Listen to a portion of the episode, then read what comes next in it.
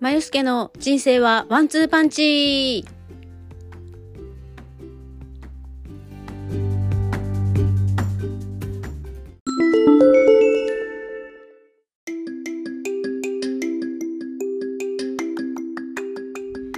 こんばんは、えー、6月終わりの金曜日夜の時間になりました。えー、今日はですね朝からちょっと頭痛がしていて、えー、軽くね、えー、フルーツキウイとあと前作った、えー、クラフトコーラの素をお湯で割って、え飲んで、え今の時間までほとんど何も食べずに来てしまいました。というのもですね、え今日は、え念願の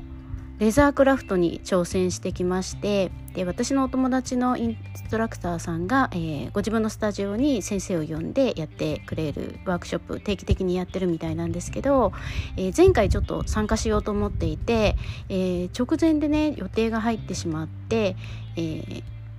キャンセルしたので今回はリベンジで、えー、参加しようと決めて、えー、もうスケジュールもね絶対そこは開けとくってやってたんですけどなんか楽しみにしすぎてなんかいろいろこうやっててテンパっていてで15分ぐらいね遅れて到着したんですけどすごくあの温かく迎えていただいて、えー、作りましたであのレザークラフトね本当にあの前々からすごくやってみたくて自分の趣味にも入れたいなっていうぐらいあの楽しみで行ってで今回は、えー、このね、えー、配信のポッドキャストの、えー、サムネイルにも使ってますけれども小さい、えー、お財布を作りました。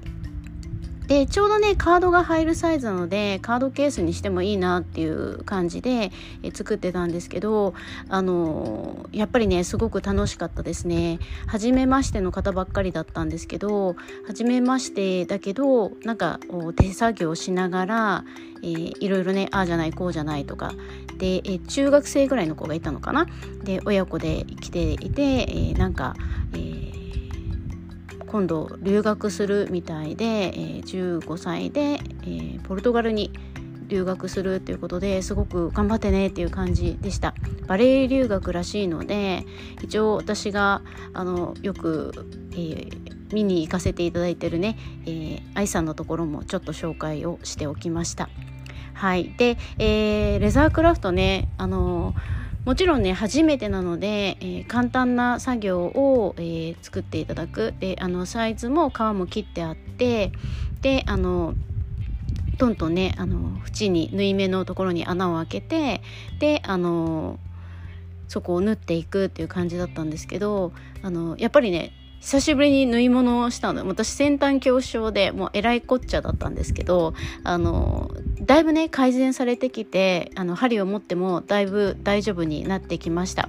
で、えー、縫うのもねあこういう縫い方をするんだっていう感じの縫い方でであのすごくあの面白かったですね。で私はあの革の茶色を使ったんですけど黒と白があって白とかね黒もすごく良かったです。であと別の方が作ってたあの鍵のなんかフォルダーみたいなやつ。あの革っていうよりはなんかこう輪っかになってるブレスレットみたいな感じのやつですごくそれもよくって次は私それやりたいなとかちょっとね思いました。でやっぱり手で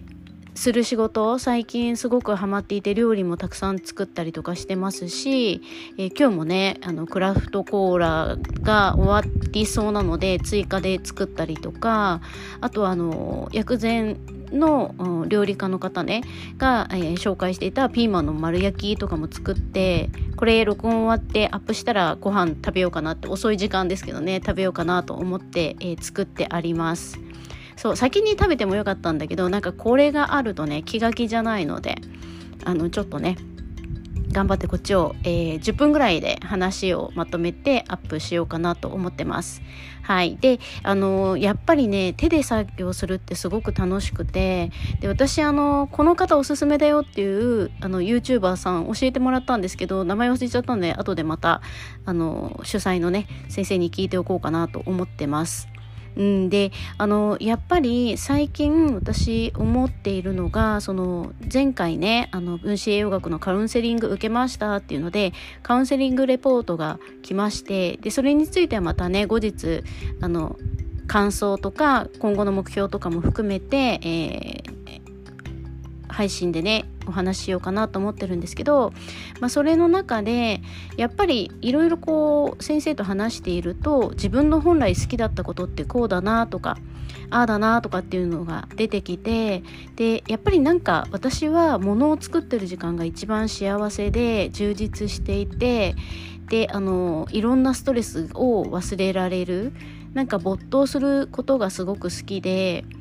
でいろいろね結構ここのところごちゃごちゃいろいろ考えていてで自分の今やっている仕事すごく好きだしあのすごく勉強してきたしあのいいなって自分でも楽しいなって思ってやってはいるけれども周りの声が聞こえすぎてしまってなんか私って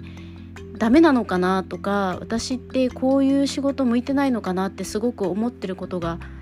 たくさん時間的にねあってあのブルーな感じだったりもしたんですけどでもなんか人の話を聞きすぎてしまうとなんか本当に自分がそれを好きでやっていたはずなのになんか自分はダメなんだなってできないんだなっていうふうに思ってしまうのってすごくなんか人の意見に左右されて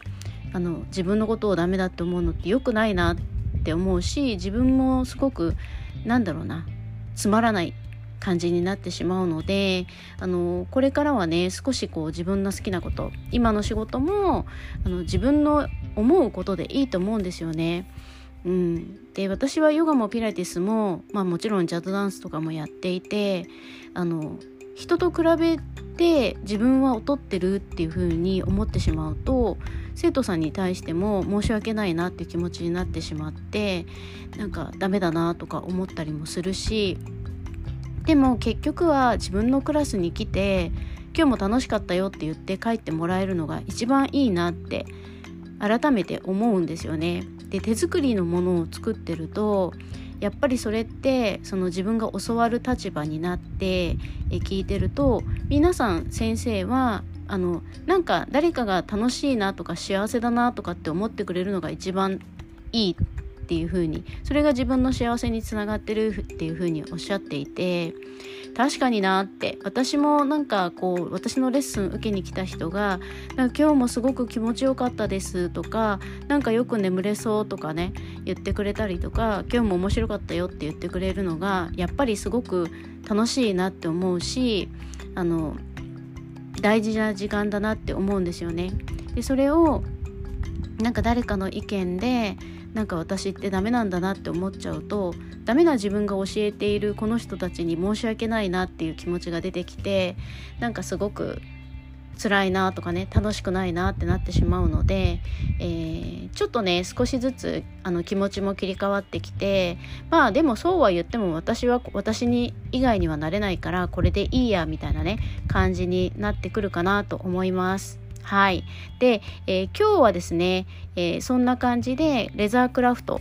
の話で革も、えー、本革でももちろんないんですけどあの安めのねやつででそこはすごくあのそうそうは言ってもすごく綺麗な革であの手触りもねあのつるっとしたのもいいんだけどちょっとザラッとした感じもよくってでちょっと薄めなので刻印みたいのはできなかったみたいなんですけどあの本当ね革を使うと本当に満単位でお金が出てしまうらしいのであのね安めのワークショップをしていただいて助かったなって感じで します。で私もこれからちょっとどんどんねいろいろ自分がやってみたいことをチャレンジしてってでその中で少しあのこの辺勉強したいなとかねあのいうのを入れていこうかなと思います。では一応私の目標としてはもう世界中どこにいてもあの収入につながっていく仕事を見つけていくで年を取ってくるとやっぱりこう車の運転大変とかねいう日もあったりするかもしれないしお家でオンラインとかでできるものもそうだしなんか自分で作ってそれを提供していくとかでもいいのかなと思っています。はい。ということでね、今日ちょっと短めですけれども、お腹も空いてきたし、えー、レザークラフトね、すごく楽しくて。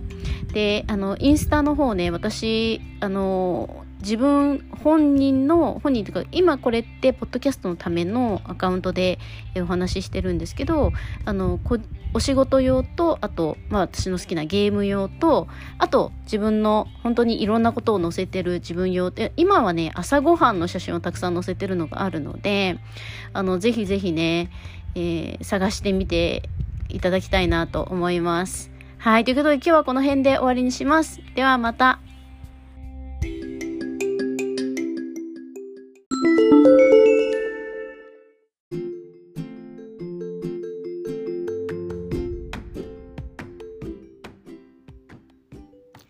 最後までお時間いただきありがとうございます。チャンネル登録よろしくお願いします。また、インスタグラムでは更新情報をお知らせしております。まよすけ .podcast で登録お願いいたします。それではまた次回